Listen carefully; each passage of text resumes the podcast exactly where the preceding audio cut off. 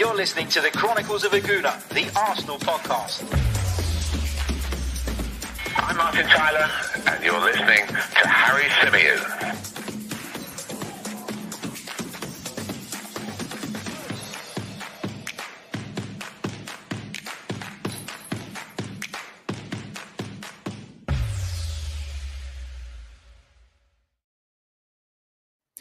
Arsenal are out of the FA Cup, but was Mikel Arteta right to make so many changes? We're going to be discussing that. We're going to be discussing the latest on Martin Odegaard. We're going to be talking about the fact that Mesut Ozil has finally officially joined Fenerbahce, and we're going to be discussing some of the interesting reports coming out this evening with regards to the future of Lucas Torreira. All of that and plenty more to come on this live edition of the Chronicles of a Gooner. A good evening. Uh, hello to everybody who's joining us live at the moment. And of course, hello to all of those who'll be listening via the podcast uh, format. And of course, to those who'll be watching this back on replay. Hope you're all well. Uh, the podcast is coming to you this evening from a snowy North London. Um, people have been kind of jumping up and down about it, getting excited, going outside to make snowmen. It was fun with the little one for about 15 minutes. And then my hands got cold. I got cold. And to be quite frank, I'd had enough of it by then and I wanted to come back inside. Um, so, yeah, if you are in London or if you are in an area that's been affected uh, by the snow, make sure you take care. The roads are a little bit slippery. I've been out there today. Uh, so, yeah, just uh, stay careful, stay safe above everything else. Feels like this is a really long intro, but it's probably because I actually don't want to talk about the main subject of tonight's podcast. You know, Southampton won, Arsenal nil in the FA Cup fourth round. Our our defense of our FA Cup just kind of collapsed without a real fight, without uh, you know a real you know a, a real good effort, a real strong effort. How am I feeling about that? I'm feeling as disappointed actually as every other Arsenal fan out there. And I know that some of you have kind of seen some of my tweets and stuff and probably feel like I'm uh, a little bit less bothered about it than others. It's not that I'm less bothered about it. Look, I, I don't ever want Arsenal to lose games. The FA Cup to me has meant so much growing up. It's it's one of the reasons uh, that I became an Arsenal fan. You know, in in the early years of me being an Arsenal fan, 1996, 1997, Arsene Wenger came along. 1998, he wins the double. And part of that double was the FA Cup. And I remember it. I remember the final against Newcastle United. I remember it all clearly. And it's been a cup competition that I'm very fortunate to have seen off the top of my head. And, and correct me if I'm wrong here. I've seen Arsenal win the FA Cup eight times. Eight times in what? 24 years of properly supporting the club. You can't support the club properly when you're a little kid. So, what, in 24 years, I've seen it eight times. You know, that's one every three years, isn't it? Yeah. 8, 16, 24. Yeah. It's a pretty good record. And so, of course, this cup means a lot to me. Of course, this cup means the world to me, just like it does for so many others. But you also have to understand that we don't currently have the squad to compete on so many fronts. We also are experiencing the strangest football season of all time in the sense of yeah we talk about the Premier League and the and the English clubs having to deal with a congested schedule but this is worse than normal you know this is even worse than normal we're talking about an Arsenal side now that, despite having gone out of the FA Cup, now have to play nine games between now and the end of February. It's a lot of matches, and, and people will throw the counter argument back and say, yeah, you know, Arsenal are not the only club that have to deal with this. And I get all of that. I totally get that. And I understand it. But it just feels like the meltdown, the reaction that has come off the back of this has just been so over the top. You know, Southampton are a very good side. Southampton are a team who, incidentally, sit above us in the Premier League despite having played a game less. And I know there are a few of those right now, but the point is here, we didn't have a divine right to go to St. Mary's and win the game. We didn't have a divine right to go and play Ralph Hasenhüttl's side off of the park and blow them away and progress to the next round without any difficulty, whether Mikel Arteta picked the first team or not. Now, he made a number of changes, and I think there is a fair case that says when we're building a little bit of momentum and we've kind of turned the corner in the sense of we were in dreadful relegation fodder form, and then we got back on track, that you kind of want to try and maintain that momentum as best as possible. And I understand that and I get that. But at the same time, you have to think about the bigger picture. And the bigger picture, whether people want to admit it or not, is that the Premier League offers us a route back into the Champions League, which is ultimately where Arsenal want to be. The Europa League offers us a route back into the Champions League, where Arsenal want to be. The FA Cup does not offer us that. And people would do well to remember that. It's all great winning the FA Cup. As I said to you, I've seen Arsenal win tons of FA Cups. We enjoyed Arsenal winning the FA Cup last season. Why? Because aside from it, the general kind of joy that comes from winning an FA Cup, we had such a bad, dreadful, horrible season in which Unai Emery was sacked and we changed manager midway through and then we never really got going. And then to finish it on a high was just a really nice way to kind of feel some belief again, to feel confident again about what we could achieve going forward and to feel like there had been some progress there. The reality is that that FA Cup win last season probably, you know, gave us a bit of a, a false security in terms of where Arsenal actually were as a team. You know, the fact that we beat two top sides in, in Manchester City and Chelsea along the way obviously added to that. But the point I'm trying to make here is if you had asked me at the start of the season to rank the competitions in, in order of priority, me personally, I'd have gone like this. I'd have gone Premier League, it's your bread and butter, it's the league. It, over 38 games, you've got an opportunity to consolidate yourself in a position where you, you can qualify for Europe. In a cup competition, anything can happen, anything can go wrong. Only takes one off day and you can't rectify it because of the nature of the competition. But I'd have ranked the competitions in terms of their priority for Arsenal this season in this order Premier League, Europa League. Why? Because those two offer us a route back into the Champions League promised land. Then the FA Cup, and then the Carabao Cup. Okay, so I cannot sit here and completely destroy Mikel Arteta for the fact that he made those changes, for the fact that he prioritized the league game on Tuesday night over this one. You've also got to take into account some of the individuals that were left out and the reasons they were left out and their recent history, because that will tell you a lot about why Mikel Arteta felt he needed to do that. For example, Emil Smith Rowe started the season struggling with injury, had injury problems last season, has come in and made such a fundamental difference to this side, but always in the back of your mind, as an Arsenal fan, you're watching Emil Smith Rowe play and you're worried that he might break down. And if he did break down, the consequence of that would be huge because simply we do not have another player currently in our squad with that same profile. I know Martin Odegaard's coming in. We're going to talk about that a little bit later on. But the point is that Emil Smith Rowe has had issues. So to give him a rest, to give him a break, is not a ludicrous decision. Kieran Tierney just about made it for that Newcastle game in the Premier League. Just about made it.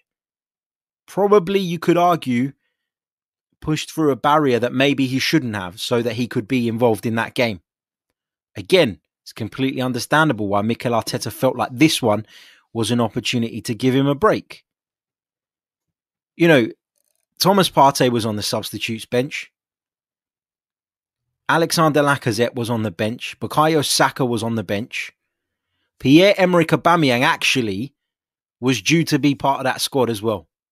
And a lot of you have, have, have, sort of kicked off on social media. Why the, why the hell did Mikel Arteta put two goalkeepers on the bench? That wasn't his intention.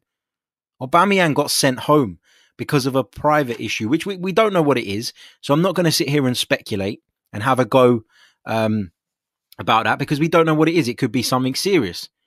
And as we all know, as much as we love this game and this sport and this club, family comes first.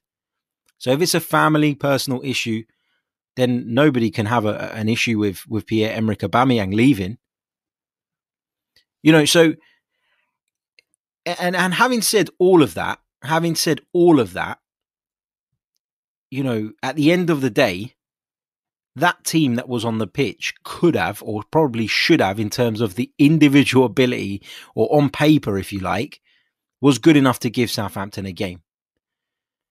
Let's go over to, let me just pick up this live comment. I'll come to the live comments in a minute, but I've got to pick up this one from Ricardo E, who says, This guy defends every Arteta decision. It's absolute nonsense. And you obviously haven't been watching or listening to this show for a very long time to come out with that. Because if you go back a few weeks, I was one of the people talking about whether he'd reached the end of the line, talking about how important it was that he turned this form around straight away because the pressure was building, the pressure was mounting. I spoke about his mismanagement of certain individuals. I've spoken about tactically that he needed to be braver. I've criticized Mikel Arteta at many points during this season, and rightly so. I just don't feel that him prioritizing the Premier League over the FA Cup is something that we should be jumping on his back about. You know, you've also got to think about the financial aspect. Now, as fans, we love watching Arsenal win trophies, right? We all used to love the days out. Right now, we can't do it, but we all love the days out at Wembley.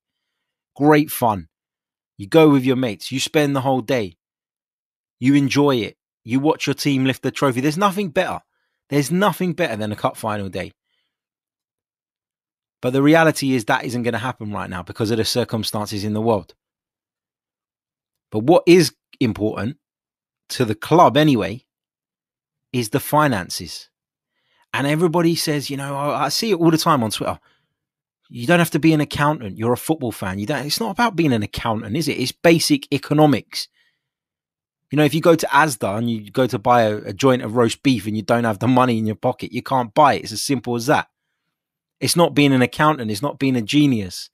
You know, you either have it or you don't. And right now, Arsenal don't bloody have it and the, the prize money, the difference in prize money. And I actually looked this up earlier because I wanted to make this point on the podcast. And I, I thought, I bet if I'm going to do it, I'm going to do it in the right way. And I'm going to take this as an example, right? Arsenal finished eighth last season, okay? Wolves, who finished eighth, they earned last season 141.4 million pounds from the Premier League. 141. Finishing sixth gets you 148.2 million pounds. Okay. That's almost 7 million difference. 7 million pounds. Winning the FA Cup nowadays, do you know what that brings you in terms of prize money, in terms of revenue? Around about, give or take, four, four and a half million pounds. So for the club financially, it makes much more sense to try and push up the Premier League than it does to win the FA Cup. Now, as fans, what we want is different. But often our objectives, our goals, what we want is not aligned with that of the clubs. And Mikel Arteta doesn't work for me. He doesn't work for you. He works for Arsenal Football Club. And he will prioritize and chase the objectives that the club set him. That's just how it works. Okay, that's how it works. As for everybody says saying we shouldn't, you know, we we've got no chance of finishing in the top four. That's absolute nonsense. It's mathematically possible. Now, you know, and and it's probably the same people that say we've had a losing mentality at this football club for years and years and years. I'll tell you what's a losing mentality. A loser's mentality is to look at that Premier League table, see the rest of the division dropping points left, right, and centre, and not acknowledging that if we win on Tuesday and close the gap to so be it if some of them have a game in hand. By the way, only one of the current top four has a game in hand over us as well. That's another fact. Looking at that, if you don't think that by closing the gap to four points, we don't have a chance of finishing in the top four, you're the loser. That's the loser mentality. A manager should chase an objective, should go after an ambition for as long as it is possibly on the table. Until it becomes impossible, you chase it. That's what winners do. They chase it, they don't give up. A loser mentality is to sit there and go, Do you know what, lads? I don't think we're going to make the top four anyway. So we'll we'll take a little bit of a breather on Tuesday night against Southampton, and you know we'll look at or, or go into Old Trafford for example and saying, oh, you know what, mate, they're much better than us. Let's not bother trying it. Our chances of winning, you know, they're not very high, so we won't bother. We won't try. That's what losers do. That's what loser mentality does. And I'm not even saying that we are definitely going to finish in the top four. I'm not even saying we're definitely going to finish in the top six. I'm not even definitely saying we're going to finish in the top eight. But for as long as there is a possibility, you have to chase it. That's what Mikel Arteta's job is to try and achieve the targets set by the football club.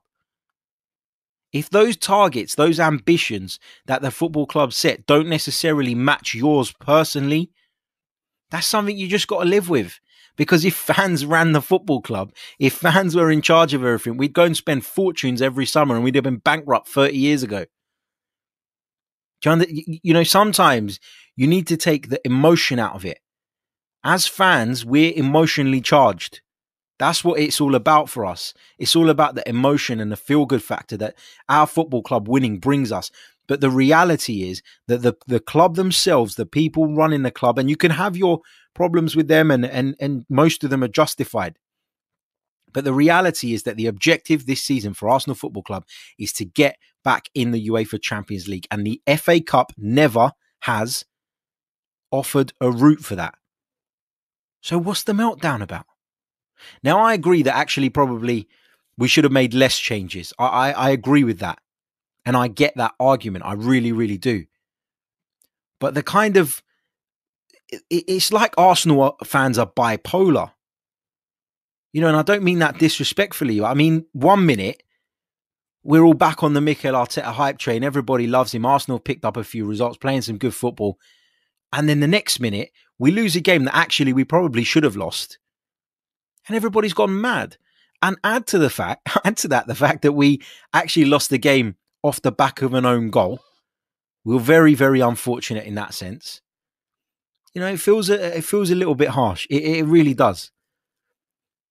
Having said that, you know, there there were some individual performances as well that let Mikel down.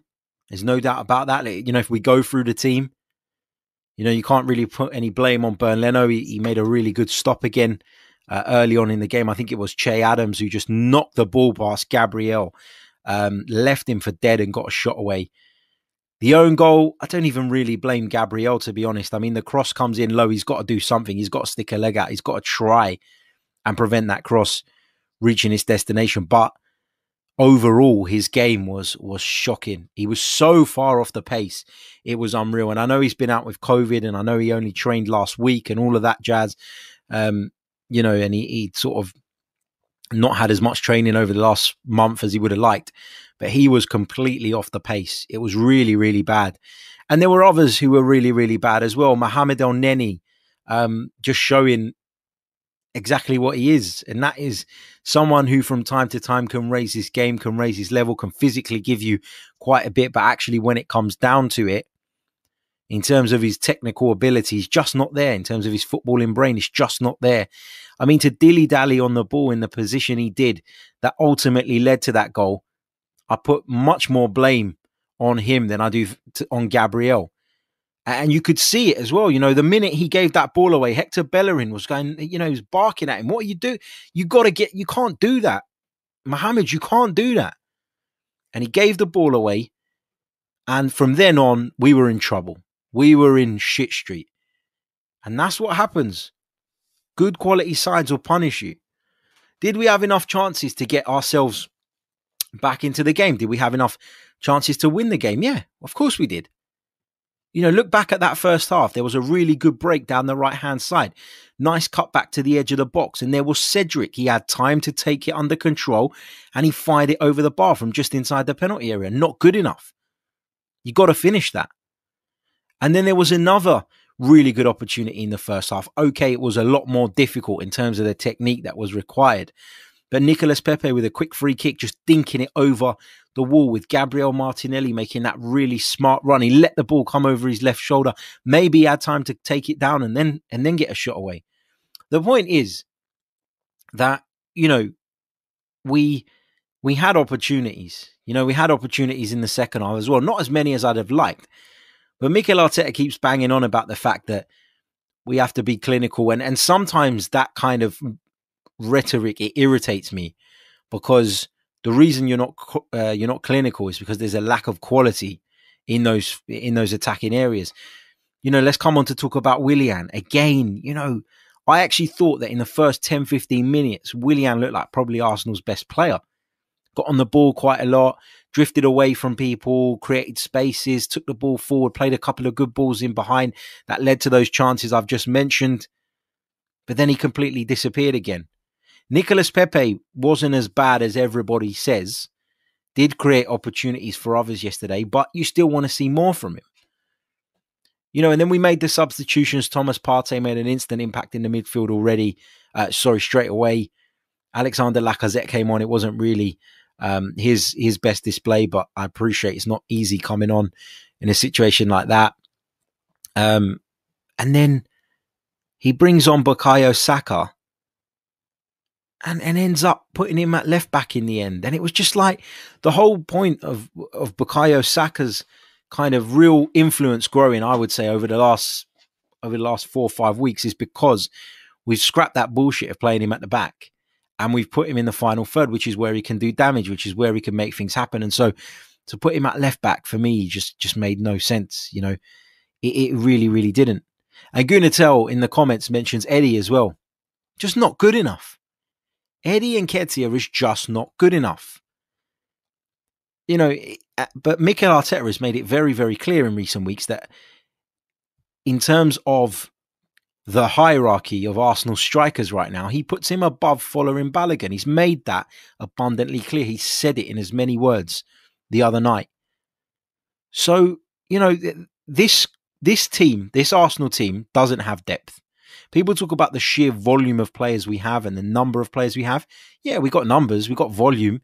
For God's sake, we had to leave players out of the registered squad because we had too many.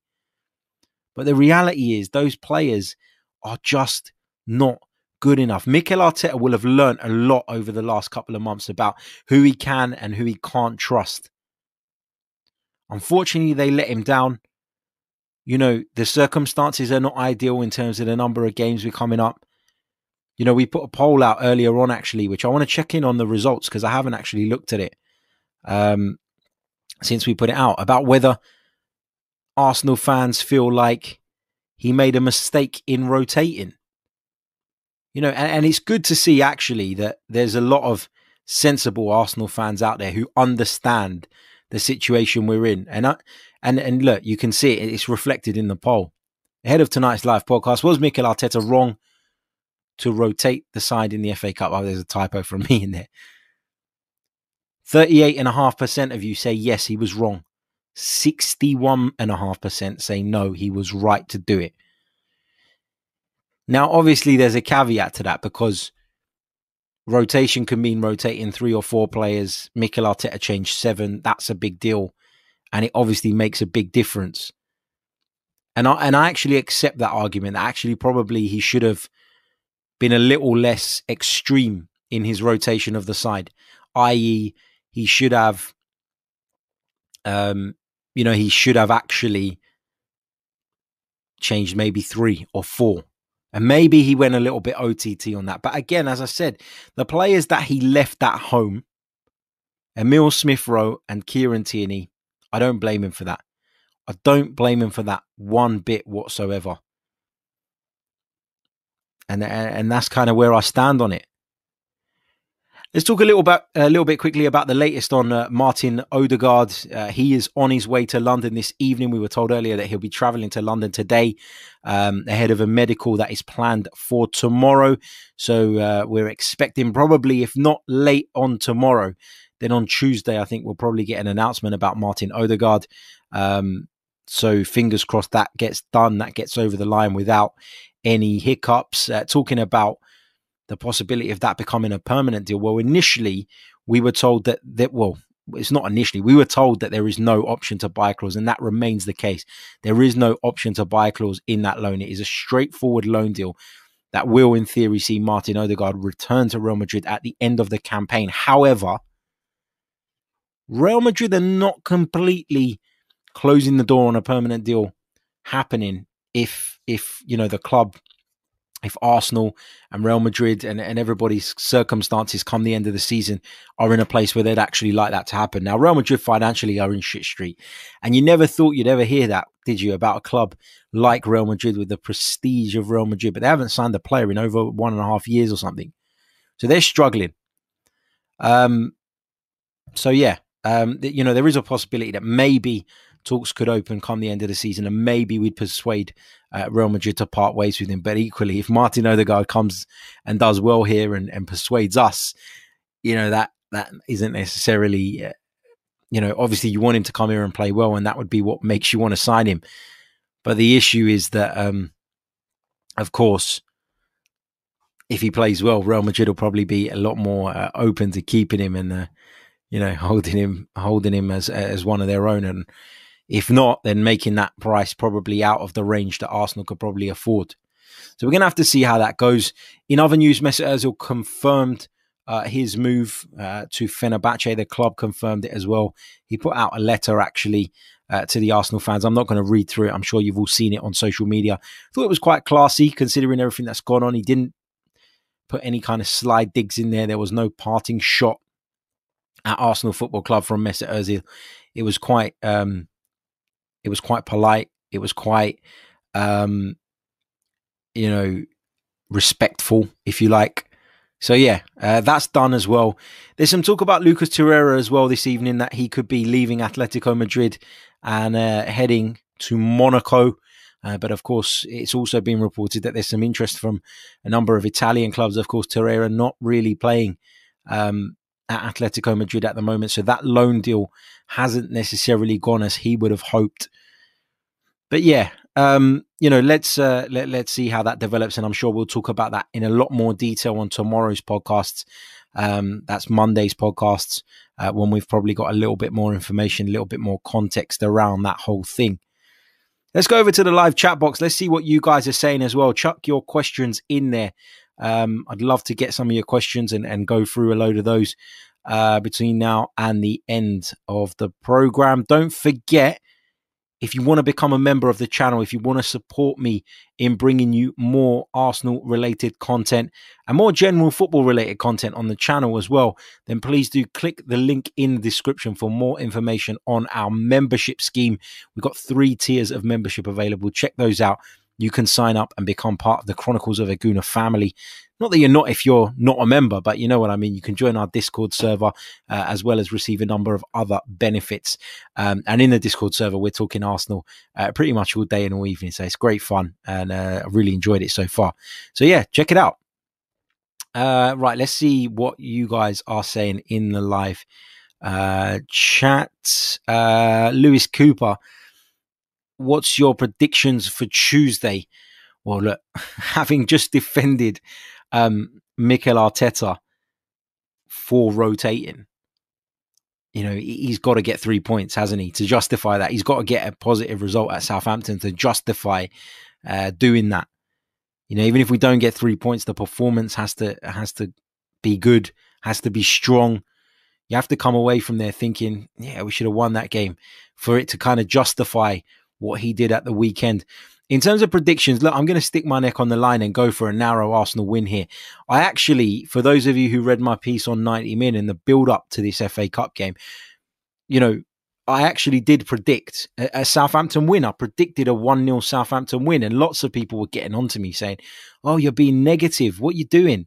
Actually, I was just being realistic. And if you want me to give you a prediction of what I think the game is going to be, um, then I'll give you an honest prediction. But if you want me to just predict what I want to happen, then a lot of the time they're not going to be right. Um, so yeah, prediction for Tuesday, I'm going to go for a narrow Arsenal win. I'm going to go for a 2-1 to the Arsenal on uh, on Tuesday. I think, yeah, I think that's what I'm going to go with. Uh, Mr. A says, Harry, why are we so bad when trailing? Two wins when conceding first under Mikel Arteta, if I'm not mistaken. That's quite shocking. I think the reason we have a, a real problem when we go behind under Mikel Arteta is because of you know there is a lack of creativity a lot of the time isn't it you know we've seen that and i'm not talking about saturday necessarily but in terms of the last five or six weeks, we've seen that improve a little bit. Um, but even still, there have been periods in games where we've struggled to create with any regularity. And I just think with Arsenal, it's got to a point where the first goal is so, so important. You know, you get that first goal, you draw your opponent out, and then the spaces get left behind, and then the, the game becomes stretched and open. Um, and Arsenal can go out there and, and exploit those spaces the difficulty Arsenal are having is is dealing with low blocks, dealing with teams who sit two banks of four, if you like, behind the ball, sometimes even a five and a four behind the ball, and try and make life difficult. As I say, it's a lack of creativity, and so when we get the first goal, and it does open spaces and it does stretch the game, obviously that suits us a lot more. It's a problem though, and it's something we've got to fix. But until we get that little bit um, until we get a little bit more, um, you know, creativity in and around the group. I don't see that changing, um, and that's why at this stage it's so important that we don't concede stupid fucking goals uh, like the one we did on Saturday, i.e., Mohamed Elneny. Uh, thinking he's he's Cristiano Ronaldo and dilly dallying on the ball around his own penalty area for too long. So that's the problem. Um, that's the problem for me the lack of creativity means that we need games to be stretched. We need the game state to be right for us to be able to hurt people. And unfortunately, that's not always going to be the case.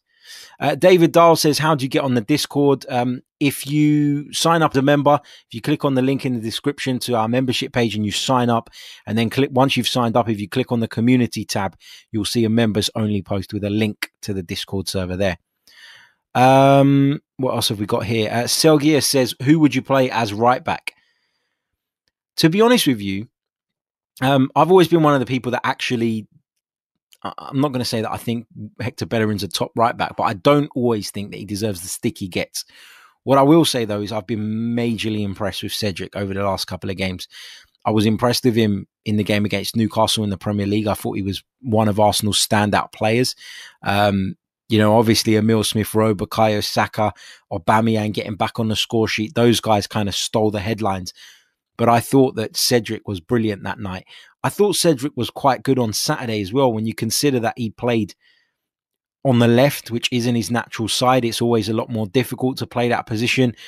Felt he could have done better with that opportunity that fell his way um, in the first half, and maybe if he did, the game would have been very different. But the fact that he did that, then he went on the right in the second half. You know, I think he's earned a place in the side now. I think he's been really good, but I do expect the pair to rotate. I think that he's proven now that he keeps us at the same, if not a better level than Hector Bellerin. And so there's no reason now for Mikel not to chop and change those two uh, and see how it goes. But, you know, my opinion on Cedric is is that he can do the job, but obviously the boss uh, has a lot of respect for Hector Bellerin, sees him as one of the team's leaders. So I can't say with any confidence that he's just going to drop Hector Bellerin out the side and replace him with Cedric. I think both of them will get games. Um, and and uh, yeah, that's how it's going to be uh, for a little bit. But if you're asking me now on current form, I, would go Cedric. Uh, Feridun Atai says, "Is Ainsley Maitland-Niles worse than Willian? I think he's a worse footballer than Willian um, based on Willian's career to date. I don't think Ainsley Maitland-Niles will go on to have a career quite like the one Willian has had, but in on current form, how can he be? Um, you know, Ainsley Maitland-Niles didn't cover himself in glory when he played against Crystal Palace, albeit at left back, but Willian is just not doing it at the moment. You know, he's, he's just really not doing it. He's, um, as I said, he showed like signs of being a little bit lively in that in that in the early stages of the game on Saturday, but after that, he just disappeared. He looks like someone whose confidence is completely shot. And as a really experienced player, you know, that shouldn't, you know, that shouldn't happen. You know, you should have that belief. You should have dealt with periods like that in your career before and understand how to get through them and work through them. And it's not really happening with Willian at the moment. You know, a lot of people were upset about his inclusion in the side. And, and you know, I have to say, having watched the game, it's, it's difficult to argue with that, isn't it? Uh, Gunatel says the Discord server is therapy. absolutely is. Um, guys, just a quick reminder, by the way, um, if you haven't already, make sure you smash the like button on the video. Uh, the more likes, uh, the more it helps us get the video up the rankings. I can see Uh, there are a load of you watching us right now. In fact, on YouTube alone, there's about 135 of you. We've got uh, loads of you on Twitter. Uh, we've got some of you watching us on Facebook as well. We've only got 55 likes on the YouTube video, and there's way more um, of you watching. So make sure you hit that like button. Let's get it at least up on up to 100. That would be great. Uh, out and out Gunners podcast says, "Are you happy with the Oda, uh, with Oda Hope signing? Are you happy with Oda Hope signing? You mean am I happy with the Odegaard signing? I'm just going to assume that's what you mean. Um, yeah, I, I think it's a decent stopgap signing. Uh, if I'm honest, I think it's one that doesn't really put Emil Smith Rowe's nose out of joint too much as well, which is important because we've all seen that what he can bring to the table of late. Yeah, look, it's a decent signing. It's not, you know, it's not like when we signed Ozil back in the day and we were all jumping up and down, or when we signed Arshavin or or anything like that. But yeah, it feels like a shrewd and smart piece of business on on the club's part. Uh, Avik asks if there's any news on Aubameyang. No, uh, not at the moment. There isn't any news on Pierre Emerick Aubameyang. We were told it was a personal issue. That could mean anything, though, couldn't it? Um, you know, it could be to do with his family. It could be so many things. As I said right at the top of the program, I don't really want to speculate on what it might be because it could be something serious, and that would just feel disrespectful.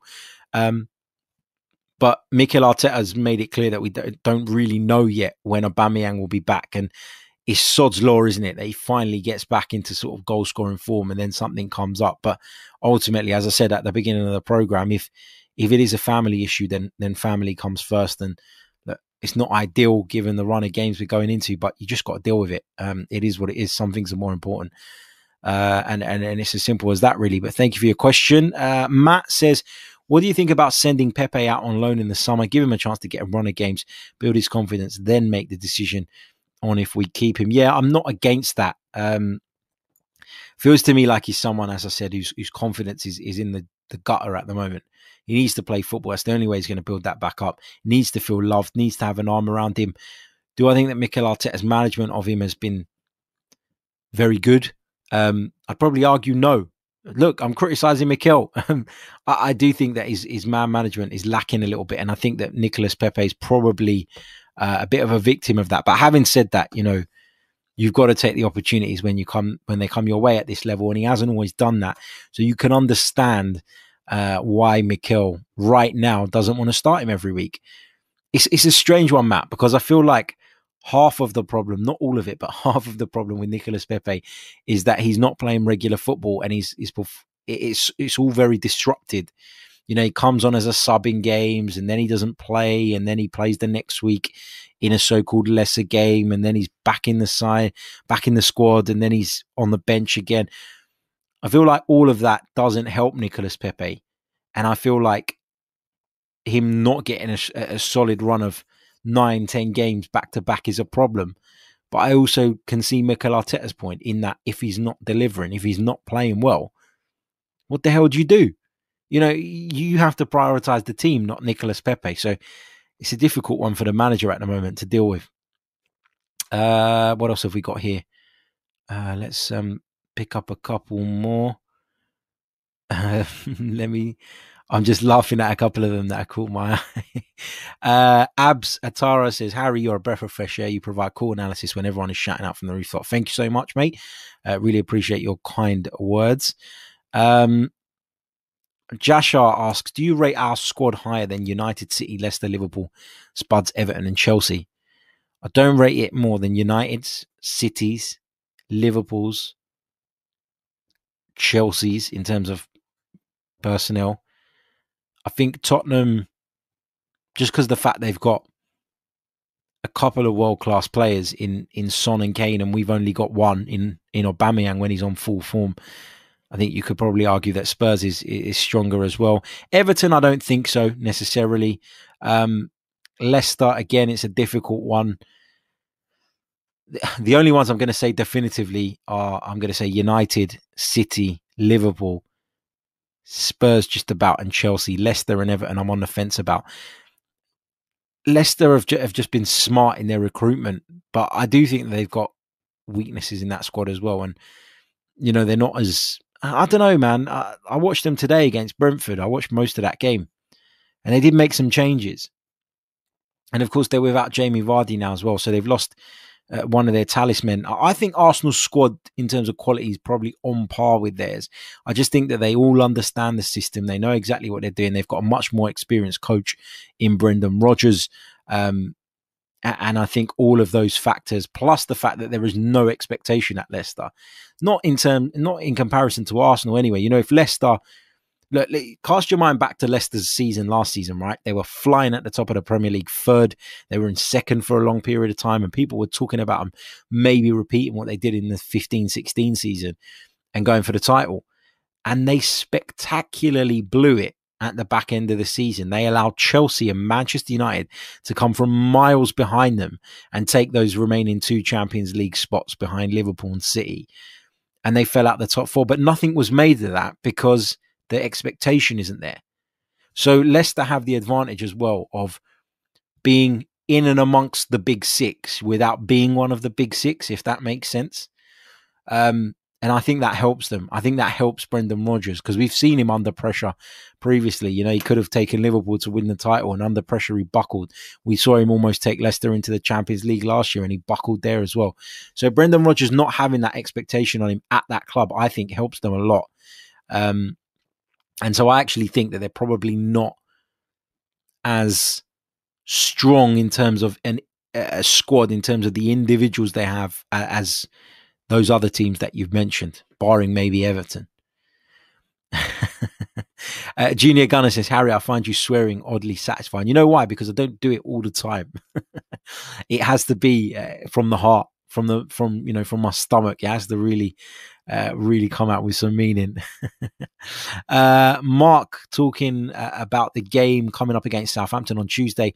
He says Southampton won't sit back and defend on Tuesday, so it's up to us to be effective and create chances. Um, let's see what else you guys are saying. Let's pick up this comment actually from Xander. He says, Bill Dixon, George Graham, William Gallas, Lassana Diarra, Yossi Benayoun, Petr Eddie Nketiah, David Luiz, and Willian. Apart from Mr. Graham, we need to stop shopping at our local Poundland. uh, let's see uh, what else we've got here. Uh, Xander also says, if you're enjoying the content, we'll smash those likes. Yes, please do that.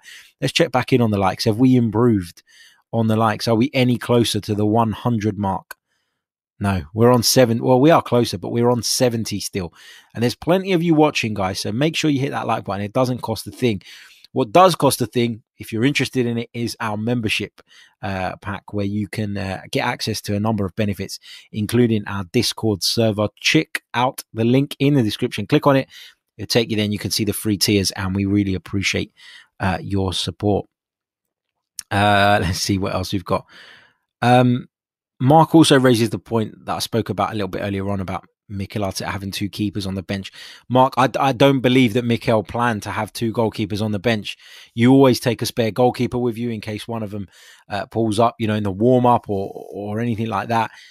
I, I don't think he intended to do that. It's simply because Pierre Emerick Aubameyang, who travelled down, who was part of the group and was scheduled to take part in that game, had to leave uh, for personal reasons, and so the second goalkeeper was thrown into the squad. So I wouldn't make too much of that. I, I, it's not an issue for me. Um, you know, I, I, don't, I don't think, um, I don't think that was Mikel's intention. Uh, Archangel says the difference between Willian and a bucket of shit, the bucket. oh man. Um, here's a good question. Against low blocks, this one's from Xander again. Uh, against low blocks, do you think we could get away with a midfield three of Partey, Emil Smith Rowe, and Odegaard and allow Partey to be a one man wrecking ball? I think you could switch to that later on in the game if you felt like you, well, if you were chasing a game, if you, if you were chasing a goal and really needed it. I actually think that Partey and Xhaka as a pairing works quite well. And I actually think that Partey enjoys and can impact the game a lot more going forward than probably people give him credit for. So I'd actually like to see the Xhaka, Partey, Smith Rowe, or Odegaard trio and see Partey get forward and get involved uh, in those uh, sort of more advanced areas in the pitch. I, I, I think that Partey is a lot better at that than people give him credit for. I think he plays some really decent forward passes, as we've seen when he when he uh, sort of came on the pitch against Southampton. He played some really good passes, to be fair to him. But you know, as um, you know, some of those players, in particular, people like Eddie Nketiah, Nicolas Pepe, right now, you know, they couldn't finish their dinner, let alone an opportunity. So, um, yeah. Uh, Zwei says, Mikel ruined Pepe after a positive enter last season with the Willian signing and persistent and persisting with him, even though Willian is a stopgap. Going back to the Pepe thing, yeah, it's an interesting point. You know, how must Nicolas Pepe have felt having performed quite well actually at the back end of last season, and then all of a sudden Willian's come in and Willian's taken his position. And despite still playing shit every single time he takes to the field in an Arsenal shirt, Mikel Arteta continues to persist with him. And you wonder if he had persisted with Nicolas Pepe as much as he's persisted with Willian, would he have got more benefit out of that? You know, it's a debate worth having. It's something worth thinking about. So yeah, it's a, it's a good point. Uh, let's see what else you guys are saying. Um, how much would I be willing to accept for Eddie Nketiah? Uh, this one comes from RW purely based on his age. I'd want about ten million pound for Eddie Nketiah. I don't think you're going to get any more than that. You know, there were rumours about West Ham paying silly money for him. That ain't going to happen. I mean, what has Eddie Nketiah shown to suggest that he can score regularly in the Premier League? Absolutely nothing. Anyone who pays that is an absolute mug. But then again, West Ham paid all that money for Sebastian Haller, didn't they? And then we saw how that one worked out. Uh, Lee Casey asks, um, what's my lineup for Tuesday? I'll do this quickly off the top of my head, but we will go into it in a little bit more depth with some reasoning on the preview show. Um, but in terms of my lineup for Tuesday, I would go Bernd Leno in goal. I'd probably go with Cedric at right back. Mind you, Noah Bellerin played the other day as well. I'd go Cedric at right back. I'd go Tierney at left back. I'd go uh, David Luiz and Rob Holding because Gabriel just looks so out of sorts. In the midfield, I'd go Xhaka and then I'd go Saka, Emil Smith Rowe, um, Aubameyang if he's back, but if not, Martinelli, and then uh, Lacazette up front. That's what I'd go with. But as I said, uh, obviously we're going to get some injury news. We're going to get some uh, information on the team ahead of that game. There'll be a press conference ahead of that one.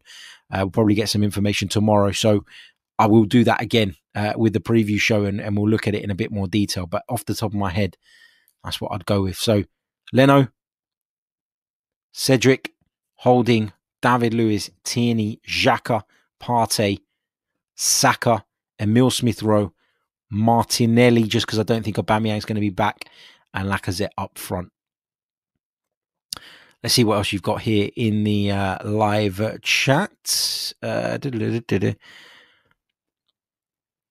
uh, says, so who was the second sub goalkeeper that got thrown in? Runarsson or Ryan? Who wasn't in there before Auba's emission? We will never know, my friend, uh, because nobody knows until the team is handed in uh, to the FA.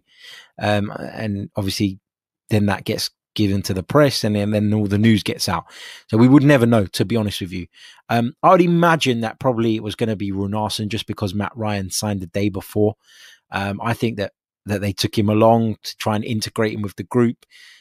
I don't know this for a fact. I'm guessing, but if I had to guess, I, I think it's probably Runarsson who's been training um, with the team you know, obviously Matt Ryan wouldn't have even had that opportunity yet. Maybe an afternoon session on Friday. I don't know, uh, but I would have guessed it was probably Runarsson of the two. But I cannot, um, I cannot confirm that one hundred percent. Uh, Gunatel says, Harry, do you think it would have made sense to at least have had Emil Smith Rowe on the bench yesterday? Yeah, but it's all hindsight, isn't it? Um, you know, you, you you're trying to rest these players. You're trying to rest Tierney and, and Emil Smith Rowe because they've got a problem um, in terms of their fitness. They've got issues with their fitness. And then you know what? If you bring bring them on with 20 minutes to go, and then they and then Arsenal score, and then the game goes to extra time, then they've ended up playing like 50 minutes that you didn't want them to play. So you know, again, it, it all comes down to the prioritization of the competitions and whether people like it or not. The club, not the fans, the club have the FA Cup in third and, and and they have to believe that they can challenge for the top four. They have to believe that they can win the Europa League. Otherwise, what's the point in playing? So that's that's what the club have decided. You know, we don't know as well how Emil Smith Rowe's been in training. We don't know how Kieran Tierney's been in training. You know, we don't know if um, you know, obviously they've got so much sports science going on now. They they measure them in so many ways on the training session and they judge their conditions and their conditioning based on a lot of that. We don't know what that told told the, the medical stuff. We don't know what they told Mikel Arteta about the, the risk of those players potentially picking up another injury. You know, all that happens behind the scenes, and we don't know jack shit about it. But it is a big uh, part of the modern game. You know, sports science is huge, and um, one of the things they'll look at is they'll look at the risk of that player picking up an injury, and if that risk was in the eyes of the the, staff too high, then you can understand why they weren't involved at all. Um, but look, you know, hindsight is a wonderful thing, and of course, you'd have loved to have had him there to call upon in the event that we went a goal down like we did yesterday. But it's just hindsight, isn't it? Um, but it's you know, thank you for the question. Uh, Don Saki says, "Hi Harry, would you sell Pepe and Willian in the summer, mate? Who is going to want them on their current form? Who's going to come and pay you anywhere near what we paid for Nicolas Pepe? Who's even going to stump up half based on what he's doing so doing right now? This is the problem. Arsenal have to persist with Nicolas Pepe for me. Um, and it, you know it, it's not great, it's not ideal, um, but I think we have to persist with that one. As for Willian, I'll try and come to some agreement and just terminate his contract. It's a bloody waste of time, waste of space in the squad. He's blocking other players like Nicolas Pepe getting regular runs of games. He's blocking even somebody like Reiss Nelson, who, you know, I, I don't necessarily think is good enough, but you know, he deserves more of a chance than Willian is getting at the moment. So yeah, um, you know, that's that. Uh, going back to the uh, Eddie Nketiah point, Dominic says, if Ryan Brewster was 30 million, why can't we get money for Eddie? Uh, because Sheffield United are not in the market for a striker, Dominic. It's as simple as that. That was one of the most stupid moves in the transfer market I've probably seen in the last 10 years. Honestly, it was that bad. You know, Brewster had gone and scored goals. He was scoring goals in the championship, wasn't he, in the second half of last season?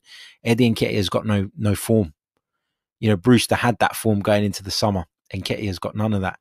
And Harry Land, and, and I agree completely, says Eddie's stock is going down. Um, let's pick up a few more. Uh, let's pick up a few more uh, comments, a few more questions.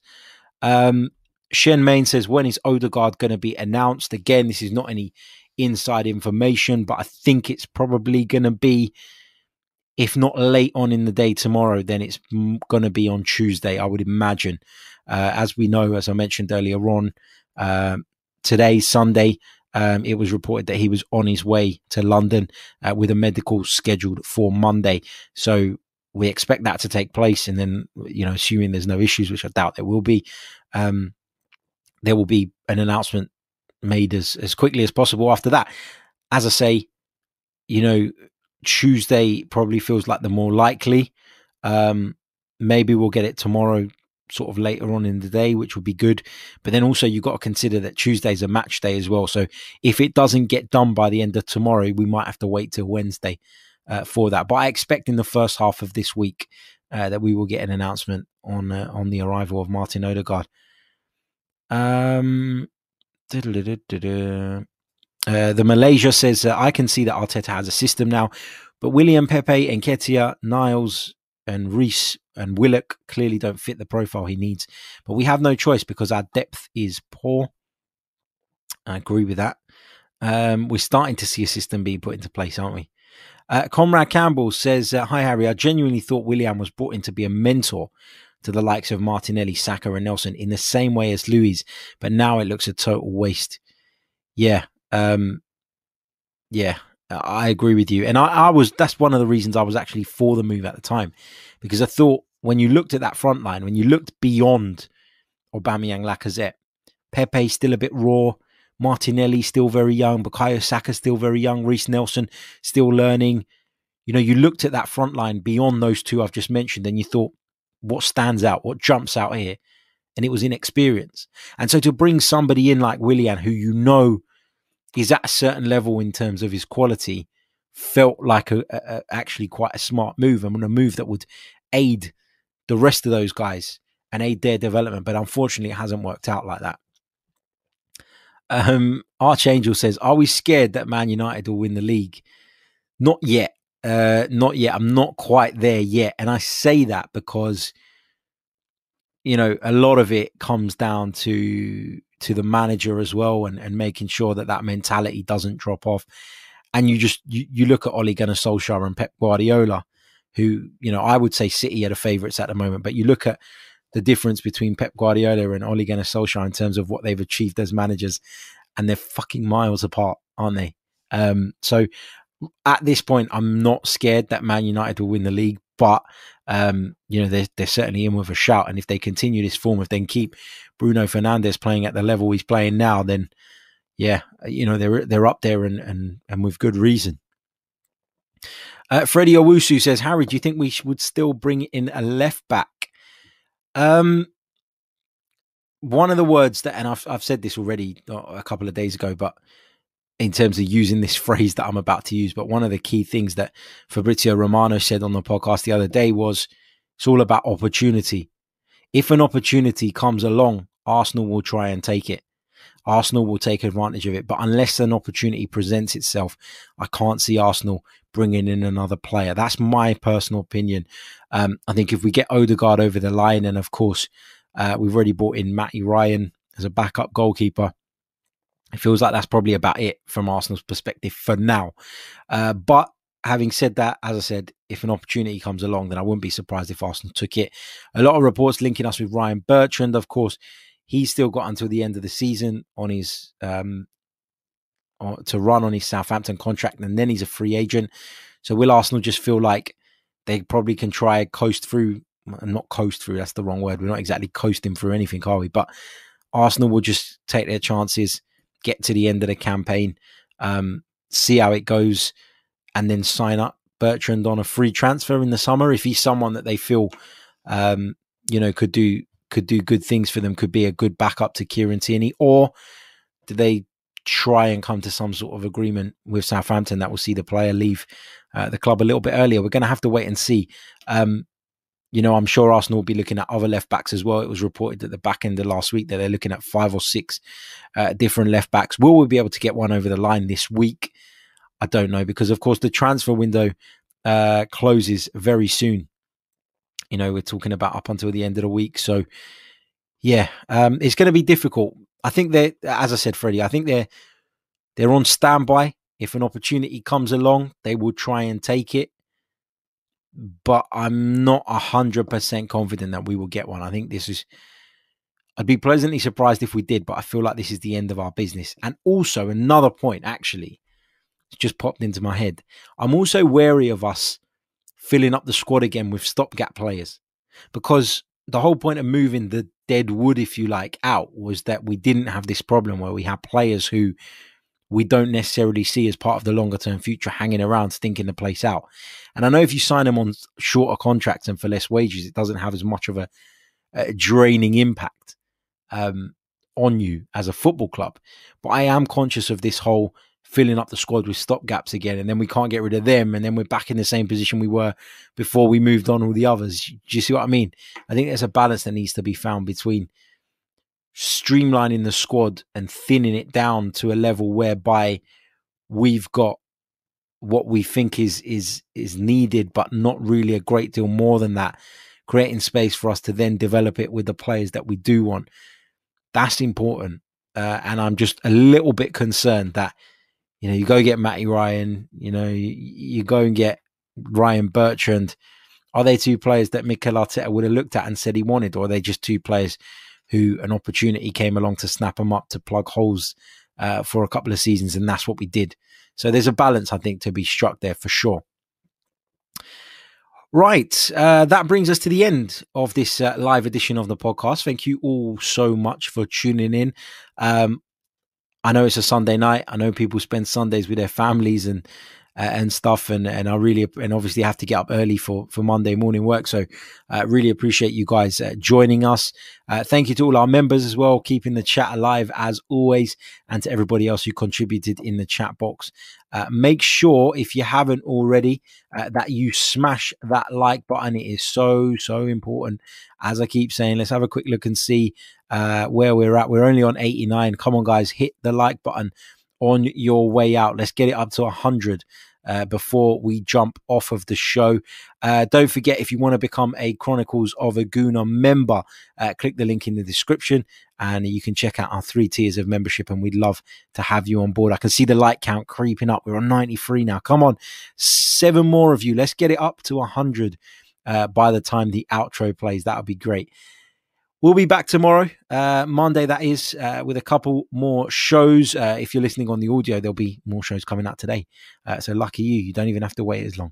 But we'll be back very, very soon. Um, I'm sure there'll be more transfer news. If not, uh, more players coming in, but some confirmations over the course of the next week. Members, uh, keep an eye on the Discord server. Going to be asking you for those Q and A questions and giving you some information tomorrow on what the members only bit of content is going to be this week. And that's it. Ciao. Take care. Good night.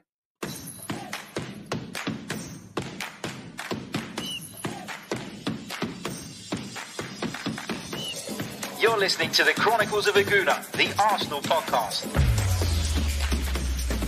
I'm Martin Tyler, and you're listening to Harry Symeou.